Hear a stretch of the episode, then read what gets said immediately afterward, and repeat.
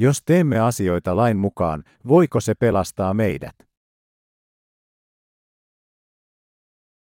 Evankeliumi Lukkaan mukaan 10, 25, 30.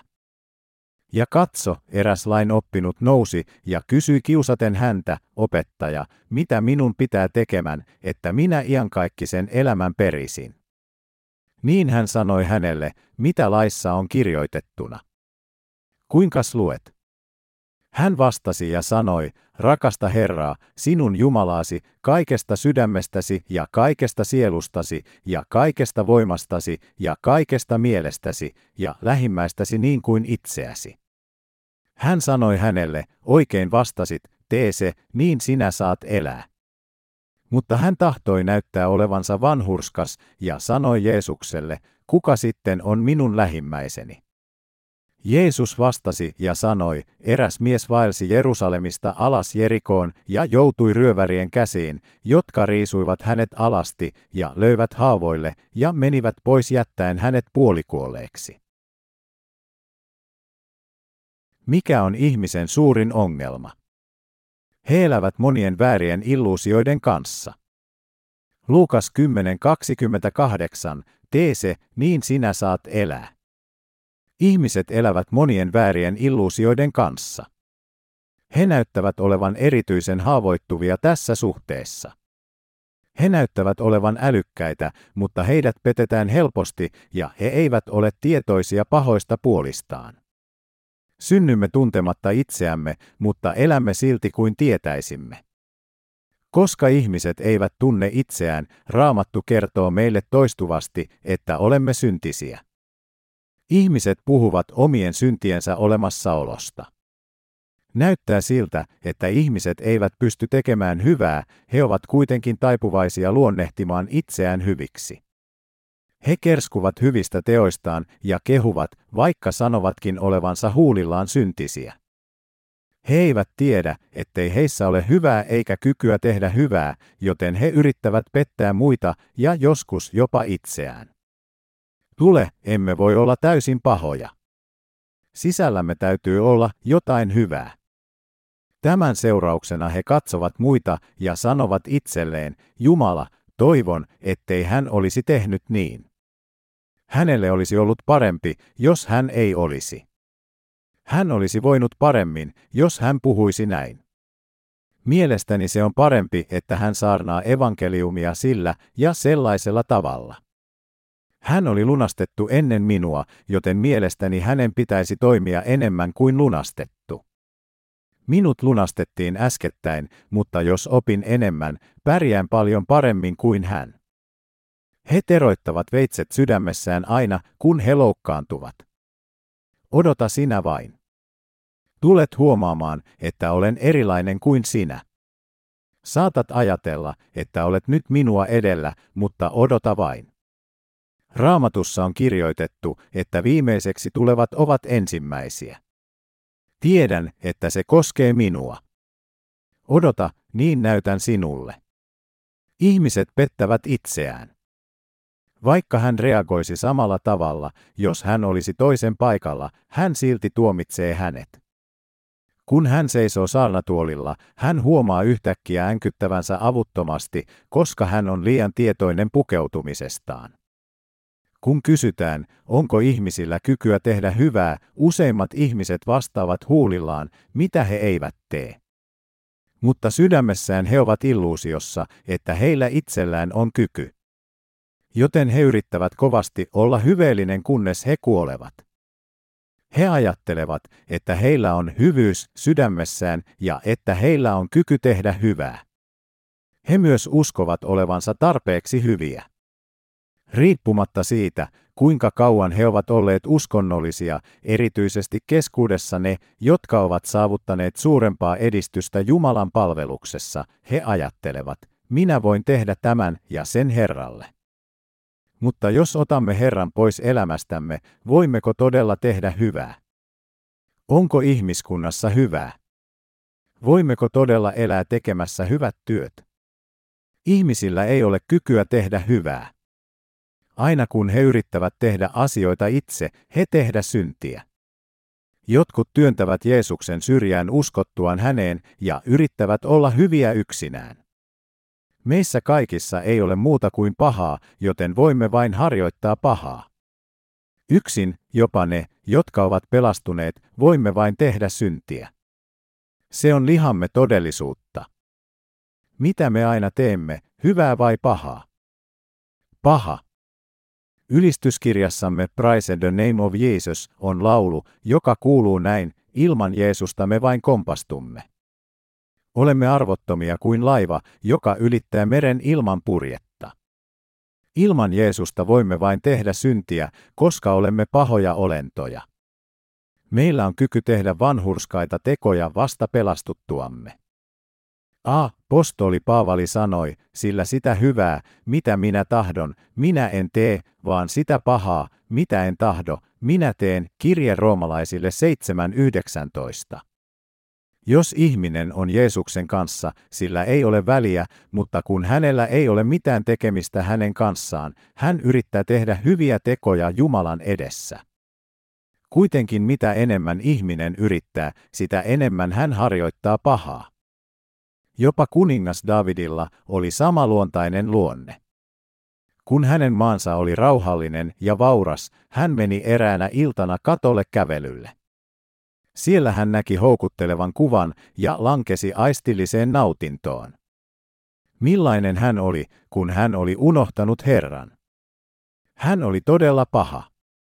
Hän teki aviorikoksen Batseban kanssa ja tappoi Urian, hänen miehensä, mutta hän ei voinut nähdä pahaa itsessään. Hän perusteli tekojaan sen sijaan. Sitten eräänä päivänä profeetta Natan tuli hänen luokseen ja sanoi, kaksi miestä oli samassa kaupungissa, toinen rikas ja toinen köyhä. Rikkaalla oli lampaita ja raavaita hyvin paljon. Mutta köyhällä ei ollut muuta kuin yksi ainoa pieni karitsa, jonka hän oli ostanut. Hän elätti sitä, ja se kasvoi hänen luonansa yhdessä hänen lastensa kanssa, se söi hänen leipäpalastansa, joi hänen maljastansa, makasi hänen sylissään ja oli hänelle niin kuin tytär. Niin rikkaalle miehelle tuli vieras. Mutta hän ei raskinut ottaa omia lampaitansa eikä raavaitansa valmistaakseen ruokaa matkamiehelle, joka oli tullut hänen luoksensa, vaan hän otti köyhän miehen karitsan ja valmisti sen miehelle, joka oli tullut hänen luoksensa, toinen Samuelin kirja 12, 1, 4. David sanoi, se mies, joka on tehnyt tämän, kuolee varmasti. Hänen vihansa heräsi suuresti, joten hän sanoi, hänellä on niin paljon omia, hän voisi varmasti ottaa yhden niistä. Mutta sen sijaan hän otti köyhän miehen ainoan karitsan valmistaakseen ruokaa vieraalle. Hänen pitäisi kuolla. Sitten Nathan sanoi hänelle, sinä olet se mies. Jos emme seuraa Jeesusta ja ole hänen kanssaan, jopa uudesti syntyneet voivat tehdä sellaisia pahoja asioita. Se on sama kaikille ihmisille, myös uskoville. Kompastumme ja teemme aina pahaa ilman Jeesusta. Olemme siis jälleen tänään kiitollisia siitä, että Jeesus pelasti meidät meissä olevasta pahasta huolimatta. Haluan levätä ristin varjossa, sydämemme lepää Kristuksen lunastuksen varjossa, mutta jos jätämme varjon ja katsomme itseämme, emme voi koskaan levätä. Jumala antoi meille uskon vanhurskauden lain edessä. Kumpaa on noudatettava aikaisemmin, uskoa vai lakia? Usko. A. Postoli Paavali sanoi, että Jumala antoi meille uskon vanhurskauden alusta asti.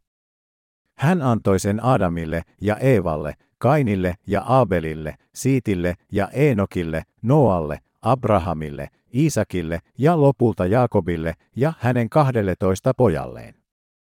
Jopa ilman lakia he tulivat vanhurskaiksi Jumalan edessä sen vanhurskauden kautta, joka tuli uskosta hänen sanaansa. Heitä siunattiin ja heille annettiin levon uskon kautta hänen sanaansa. Aika kului ja Jaakobin jälkeläiset asuivat Egyptissä orjina 400 vuotta Joosefin takia. Sitten Jumala johdatti heidät ulos Mooseksen kautta Kanaanin maahan. Kuitenkin 400 vuoden orjuuden aikana he olivat unohtaneet uskon vanhurskauden. Joten Jumala antoi heidän ylittää punaisen meren ihmeensä kautta ja johdatti heidät erämaahan. Kun he saavuttivat Sinin erämaahan, hän antoi heille lain Siinain vuorella. Hän antoi heille lain, joka sisälsi kymmenen käskyä ja 613 yksityiskohtaista artiklaa. Jumala julisti, minä olen Herra, sinun Jumalasi, Abrahamin Jumala, Iisakin Jumala, Jaakobin Jumala. Nousekoon Mooses Siinain vuorelle, niin minä annan sinulle lain. Sitten hän antoi Israelille lain. Hän antoi heille lain, jotta he lain kautta tulee synnin tunto, kirje roomalaisille 3.20. Sen tarkoituksena oli kertoa heille siitä, mistä hän piti ja mistä hän ei pitänyt, ja paljastaa hänen vanhurskautensa ja pyhyytensä. Kaikki Israelin kansa, joka oli ollut Egyptissä 400 vuotta orjuudessa, ylitti punaisen meren. He eivät olleet koskaan tavanneet Abrahamin Jumalaa, Iisakin Jumalaa ja Jaakobin Jumalaa. He eivät tunteneet häntä. Eläessään orjina ne 400 vuotta he olivat unohtaneet Jumalan vanhurskauden. Siihen aikaan heillä ei ollut johtajaa. Jakob ja Joosef olivat heidän johtajiaan, mutta he olivat kuolleet kauan sitten. Näyttää siltä, että Joosef epäonnistui siirtämään uskoa pojilleen Manasselle ja Efraimille. Siksi heidän täytyi löytää jälleen Jumalansa ja tavata hänet, koska he olivat unohtaneet hänen vanhurskautensa. Meidän on pidettävä mielessä, että Jumala antoi heille ensin uskon vanhurskauden ja sitten lain, sen jälkeen kun he olivat unohtaneet uskon. Hän antoi heille lain palauttaakseen heidät hänelle. Pelastaakseen Israelin ja tehdäkseen heistä kansansa hän käski heidät ympärileikata. Hänen tarkoituksensa kutsuessaan heitä oli kertoa heille, että hän on olemassa vahvistamalla lain ja toiseksi kertomalla heille, että he olivat syntisiä hänen edessään. Jumala halusi heidän tulevan hänen eteensä ja tulevan hänen kansansa, kun heidät lunastettiin uhrijärjestelmän kautta, jonka hän oli heille antanut. Ja hän teki heistä kansansa. Israelin kansa lunastettiin lain uhrijärjestelmän kautta uskomalla tulevaan Messiaaseen. Mutta myös uhrijärjestelmä oli haalistunut pois ajan kanssa. Katsotaan milloin se oli. Lukkaan kymmenessä, 25. SSS mainitaan eräs lakimies, joka koetteli Jeesusta. Lakimies oli fariseus. Fariseukset olivat äärimmäisiä konservatiiveja, jotka yrittivät elää Jumalan sanan mukaan. He yrittivät ensin suojella maata ja sitten elää Jumalan lain mukaan. Sitten oli myös kiivaita, jotka olivat hyvin kiihkeitä ja pyrkivät turvautumaan väkivaltaan saavuttaakseen visionsa Israelin itsenäisyyden Roomasta. Kenet Jeesus halusi tavata? Syntiset ilman paimenta. Uskonnollisia henkilöitä on nykyäänkin. He johtavat sosiaalisia liikkeitä iskulauseilla, kuten pelastakaa maailman sorretut ihmiset. He uskovat, että Jeesus tuli pelastamaan köyhiä ja sorrettuja. Joten opiskellessaan tee-teologiaa seminaareissa he osallistuvat politiikkaan ja yrittävät vapauttaa vähävaraisia kaikilla yhteiskunnan aloilla. He ovat niitä, jotka vaativat, eläkäämme kaikki pyhän ja armollisen lain mukaan piste, eläkäämme lain, hänen sanojensa mukaan. Mutta he eivät ymmärrä lain todellista merkitystä. He yrittävät elää lain kirjaimen mukaan tunnustamatta lain jumalallista ilmoitusta. Siksi voimme sanoa, että Israelissa ei ollut profeettoja, Jumalan palvelijoita, noin 400 vuoteen ennen Kristusta. Tämän vuoksi heistä tuli lammaslauma, jolla ei ollut paimenta. Heillä ei ollut lakia eikä a todellinen johtaja. Jumala ei ilmaissut itseään tuon ajan tekopyhien uskonnollisten johtajien kautta. Maasta oli tullut Rooman valtakunnan siirtomaa. Niinpä Jeesus sanoi niille israelilaisille, jotka seurasivat häntä erämaahan, ettei hän lähettäisi heitä pois nälkäisinä. Hän sääli laumaa ilman paimenta, koska monet kärsivät tuolloin. Lakimiehet ja muut sellaisissa tehtävissä olivat pohjimmiltaan niitä, joilla oli etuoikeuksia, fariseukset kuuluivat juutalaisuuden ortodoksiseen sukulinjaan. He olivat hyvin ylpeitä. Tämä lain oppinut kysyi Jeesukselta Lukkaan kymmenessä, 25, säs mitä minun pitää tekemään, että minä iankaikkisen elämän perisin. Hän näytti ajattelevan, ettei Israelin joukossa ollut ketään häntä parempaa. Joten tämä lakimies, joka ei ollut lunastettu, haastoi häntä sanoen, mitä minun pitää tekemään, että minä iankaikkisen elämän perisin. Lakimies on vain heijastus itsestämme. Hän kysyi Jeesukselta, mitä minun pitää tekemään, että minä iankaikkisen elämän perisin. Jeesus vastasi, mitä laissa on kirjoitettuna. Kuinkas luet? Niin hän vastasi, rakasta Herraa, sinun Jumalaasi, kaikesta sydämestäsi ja kaikesta sielustasi ja kaikesta voimastasi ja kaikesta mielestäsi ja lähimmäistäsi niin kuin itseäsi.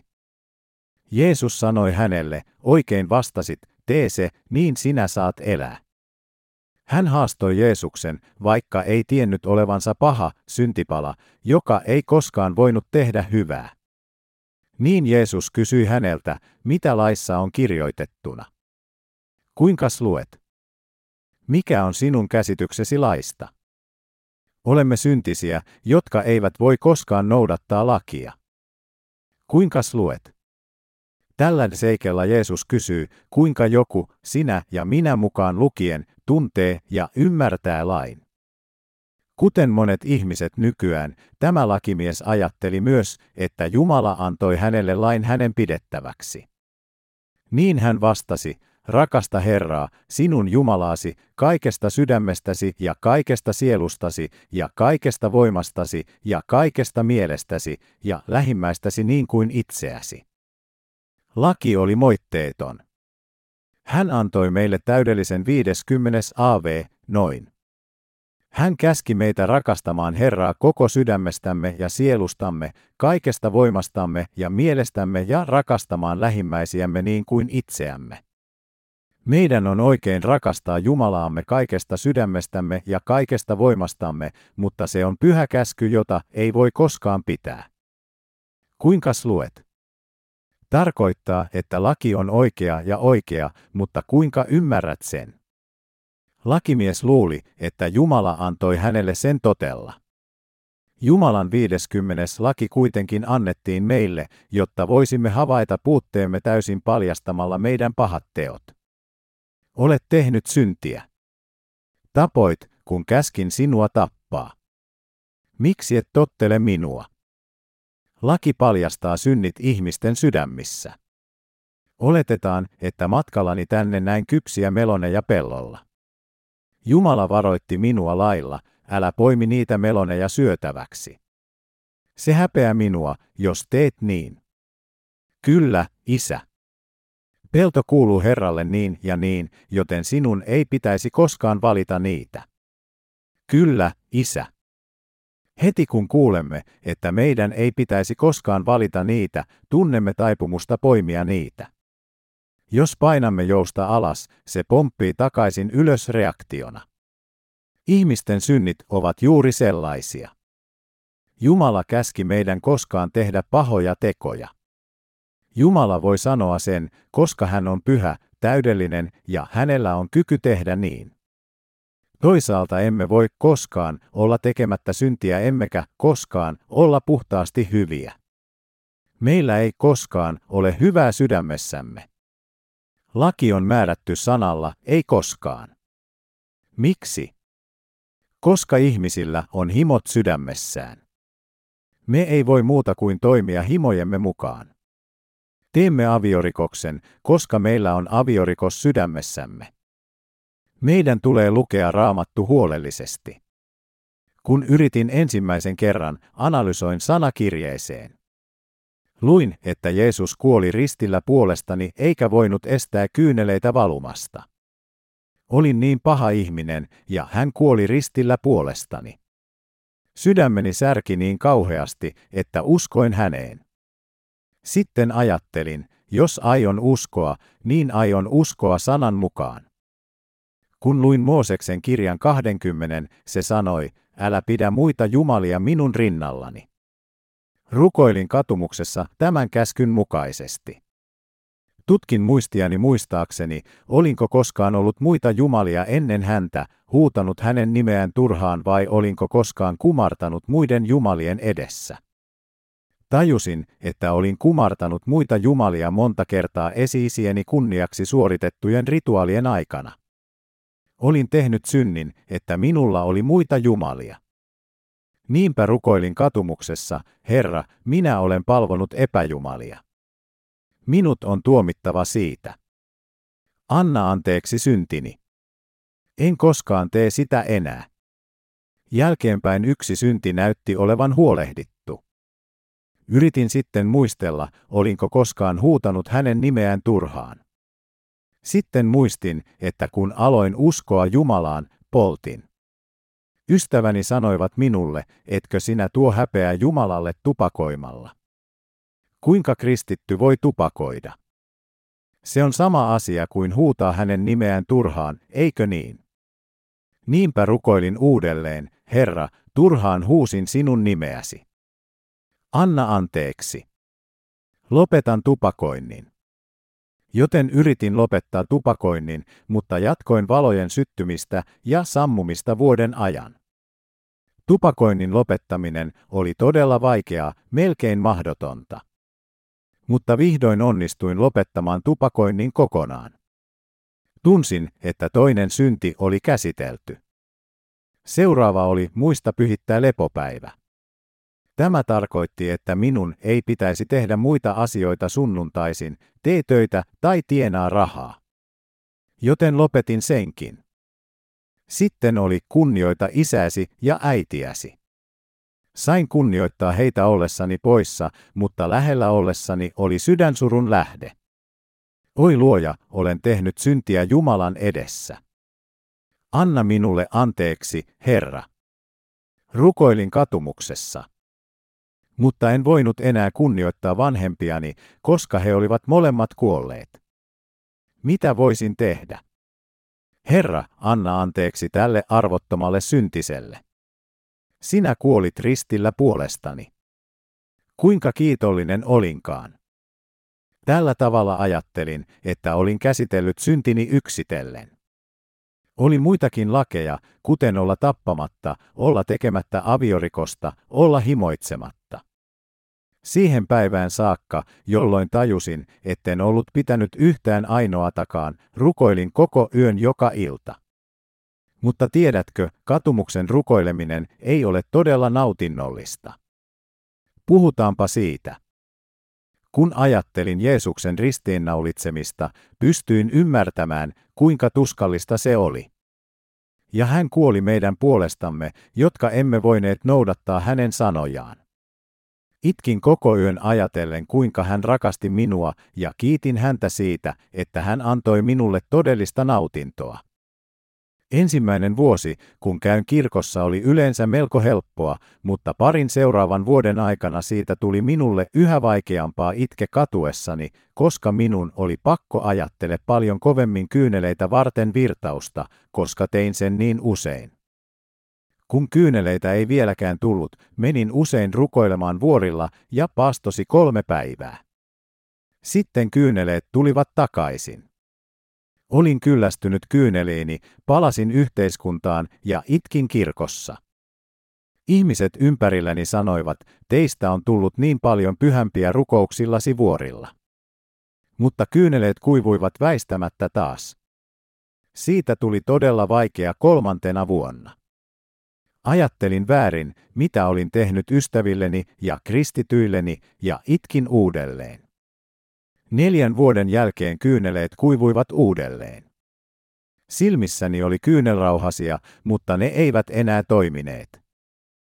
Viiden vuoden jälkeen en voinut itkeä vaikka kuinka yritin. Nenäni alkoi valua.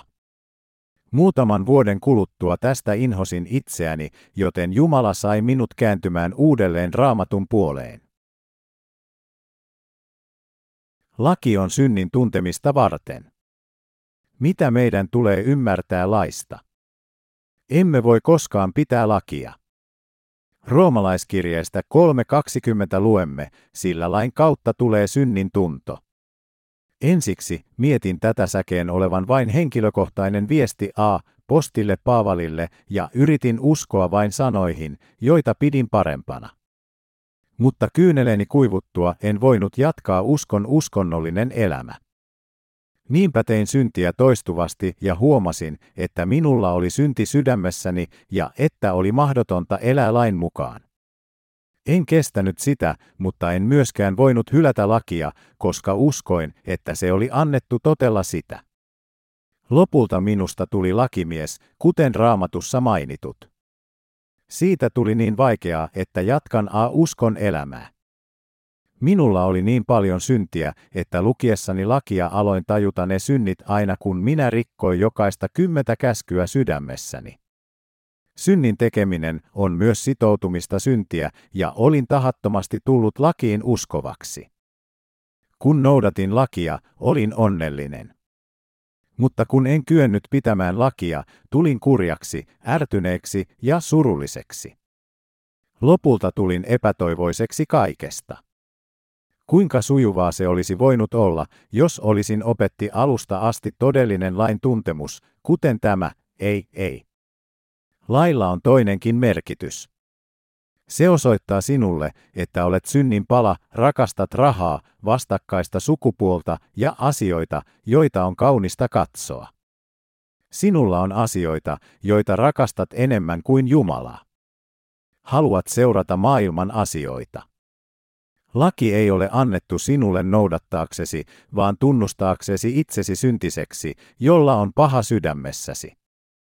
Jos joku olisi opettanut minulle totuuden silloin, minun ei olisi tarvinnut kärsiä kymmenen vuotta. Olin siis elänyt lain alaisuudessa kymmenen vuotta ennen kuin tulin tähän oivallukseen. Neljäs käsky on muista pyhittää lepopäivä. Tämä tarkoittaa, että meidän ei pitäisi työskennellä sapattina.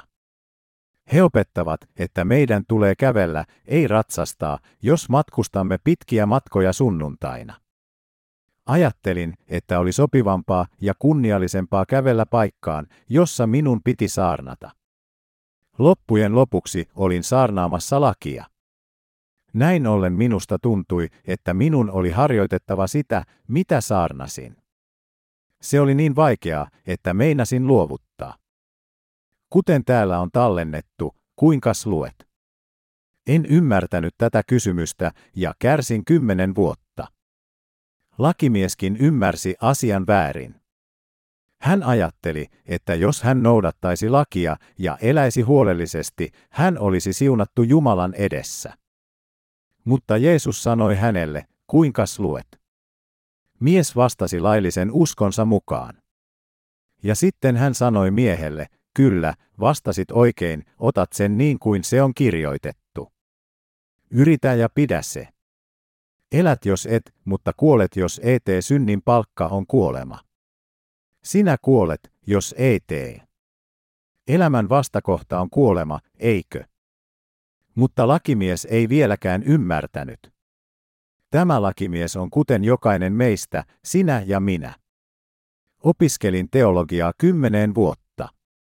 Yritin kaikkea, luin kaikkea ja tein kaiken, paastoin, minulla oli illuusioita, puhuin kielillä ja niin edelleen. Luin raamattua kymmeneen vuotta ja odotin saavuttavani jotain. Mutta henkisesti olin vielä sokea mies.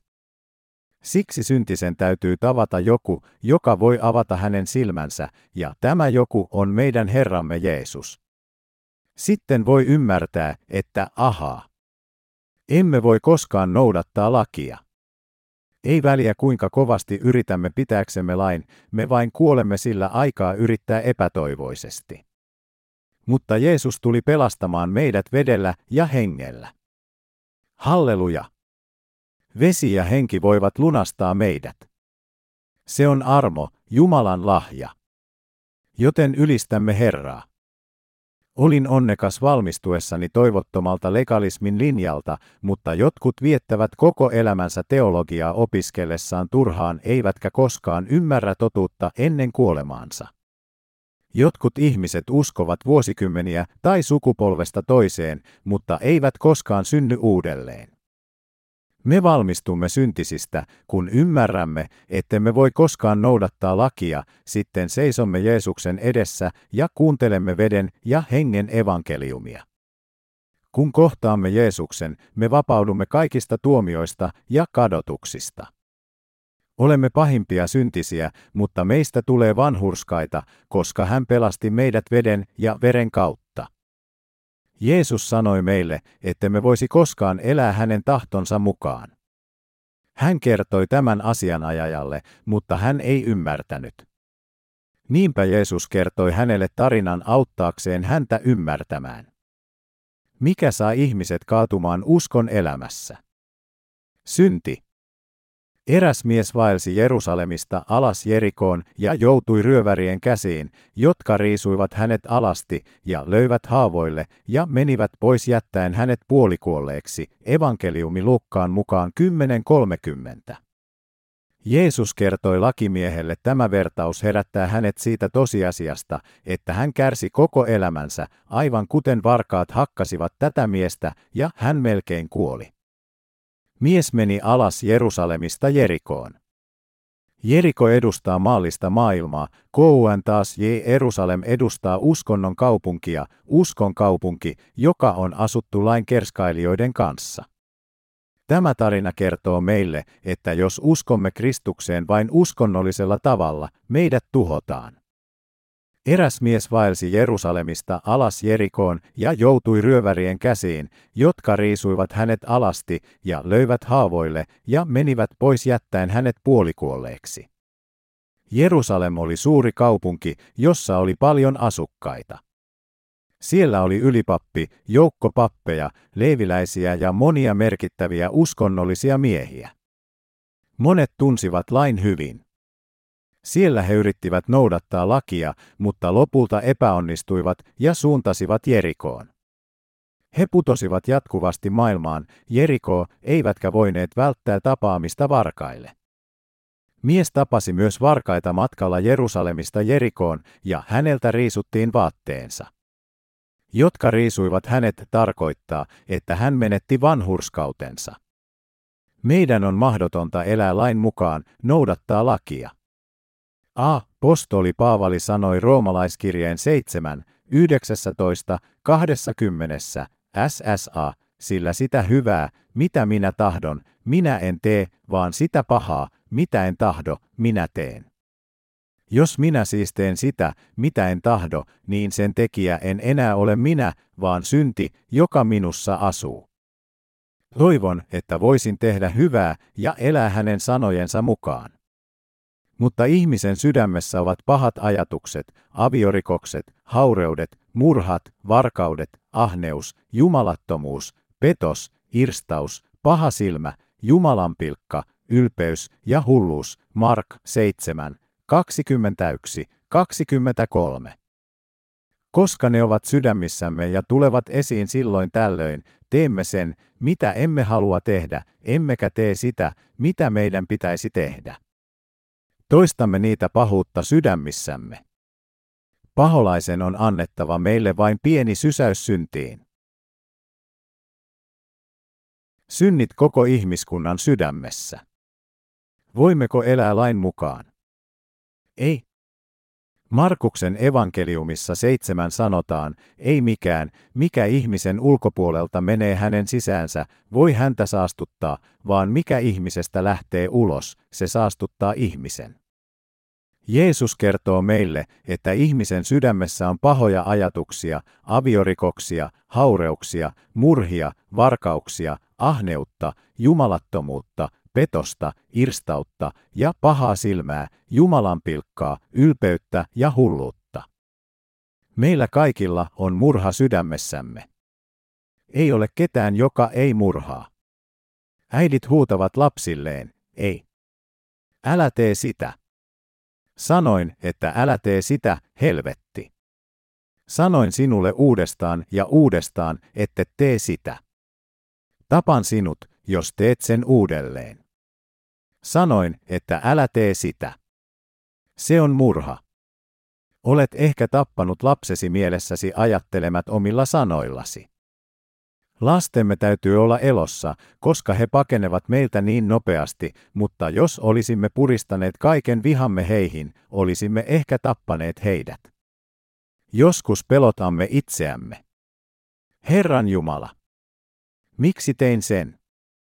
Katsomme mustelmia lapsiemme osumisen jälkeen ja ajattelemme, että meidän on täytynyt olla hulluja tehdä niin. Emme voi muuta kuin toimia näin, koska sydämessämme on murha. Joten teen sitä, mitä en tahdo tarkoittaa, että teemme pahaa, koska olemme pahoja. Saatanan on niin helppoa houkutella meidät syntiin. Oletetaan, että mies, jota ei ole lunastettu, istui kotassa kymmenen vuotta, kasvot seinää ja meditoi kuin Sungsol, edesmennyt suuri korealainen munkki. On hienoa, kun hän istuu kasvot seinää vasten, mutta jonkun täytyy tuoda hänelle ruokaa ja viedä hänen ulostensa pois. Hänen täytyy olla yhteydessä johonkin. Ei olisi ongelma, jos se olisi mies, mutta oletetaan, että se oli kaunis nainen. Jos hän sattuisi näkemään hänet sattumalta, kaikki hänen istumansa aika olisi ollut turhaa. Hän saattaa ajatella, minun ei pitäisi tehdä aviorikosta, minulla on se sydämessäni, mutta minun on pyyhittävä se pois. Minun täytyy ajaa se ulos. Ei. Häivy mielestäni. Mutta hänen päättäväisyytensä haihtuu heti, kun hän näkee hänet. Naisen lähdön jälkeen hän katsoo sydämeensä. Viisi vuotta hänen askeettisista harjoituksistaan ei tule mitään turhaan. Saatanan on niin yksinkertaista ottaa pois ihmiseltä vanhurskaus. Saatanan ei tarvitse tehdä muuta kuin antaa hänelle hieman työnnettä. Kun ihminen kamppailee ollakseen tekemättä syntiä ilman lunastusta, hän lankeaa syntiin sen sijaan. Tuo henkilö voi maksaa kymmenykset uskollisesti joka sunnuntai, paastota 40 päivää, esittää sata päivän aamurukouksia. Ja niin edelleen. Mutta saatana houkuttelee ja pettää häntä elämän näennäisillä hyvillä asioilla. Haluaisin antaa sinulle tärkeän tehtävän yrityksessä, mutta olet kristitty etkä voi tehdä töitä sunnuntaisin, vai mitä? Se on niin hieno asema. Ehkä voisit työskennellä kolme sunnuntaita ja käydä kirkossa vain kerran kuukaudessa. Silloin nauttisit niin korkeasta arvovallasta ja sinulla olisi suuri lihava palkka. Miten olisi? Tällä hetkellä luultavasti sata sadasta ihmisestä ostettaisiin. Jos se ei auta, saatana pelaa toisen tempun ihmisille, jotka jäävät helposti naisten himon loukkuun. Saatana asettaa naisen eteensä ja hän rakastuu päittäin unohtaen Jumalan hetkessä. Näin ihmisen vanhurskaus riisutaan. Jos yritämme elää lain mukaan, meillä on lopulta vain synnin, kivun ja hengellisen köyhyyden haavat, menetämme kaiken vanhurskauden vaelsi Jerusalemista alas Jerikoon ja joutui ryövärien käsiin, jotka riisuivat hänet alasti ja löivät haavoille ja menivät pois jättäen hänet puolikuolleeksi. Tämä tarkoittaa, että vaikka saatamme yrittää pysyä Jerusalemissa eläen pyhän Jumalan tahdon mukaan, kompastelemme kerta toisensa jälkeen heikkoutemme takia ja tulemme lopulta tuhoutumaan. Voit silti rukoilla katumuksessa Jumalan edessä. Herra, olen tehnyt syntiä. Anna anteeksi, en koskaan tee sitä enää. Lupaan sinulle, että tämä on todella viimeinen kerta. Pyydän ja rukoilen sinua antamaan minulle anteeksi vain tämän kerran. Mutta se ei koskaan kestä. Ihmiset eivät voi elää tässä maailmassa ilman syntiä.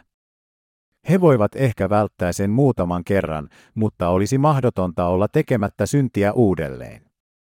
Emme siis voi muuta kuin tehdä toistuvasti syntejä. Herra, anna minulle anteeksi. Jos tämä jatkuu, he ajautuvat pois kirkosta ja uskonnollisesta elämästään.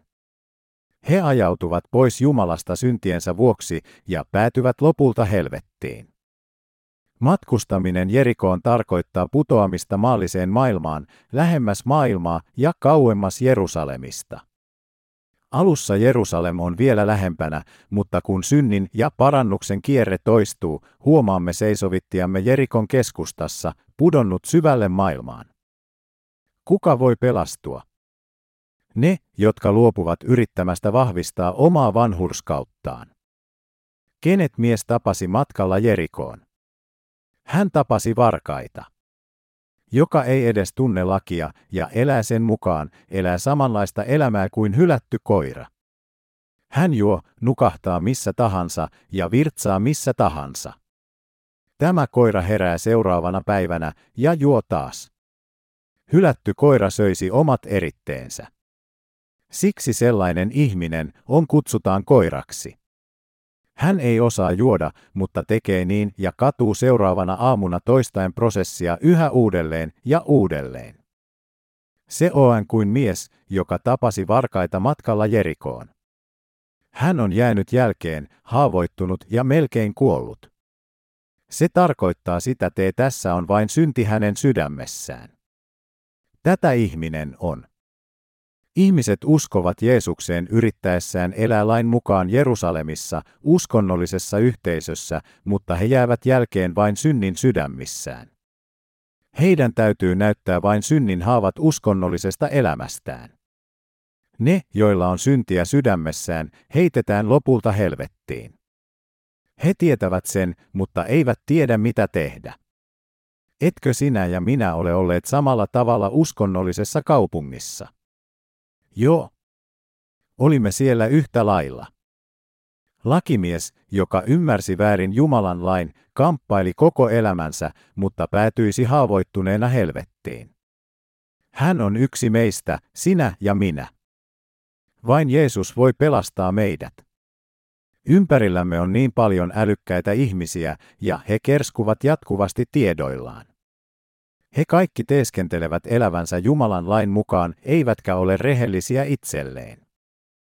He eivät osaa sanoa oikeita asioita, ja he ovat aina taipuneet hoitamaan ulkonäköään näyttääkseen uskollisilta.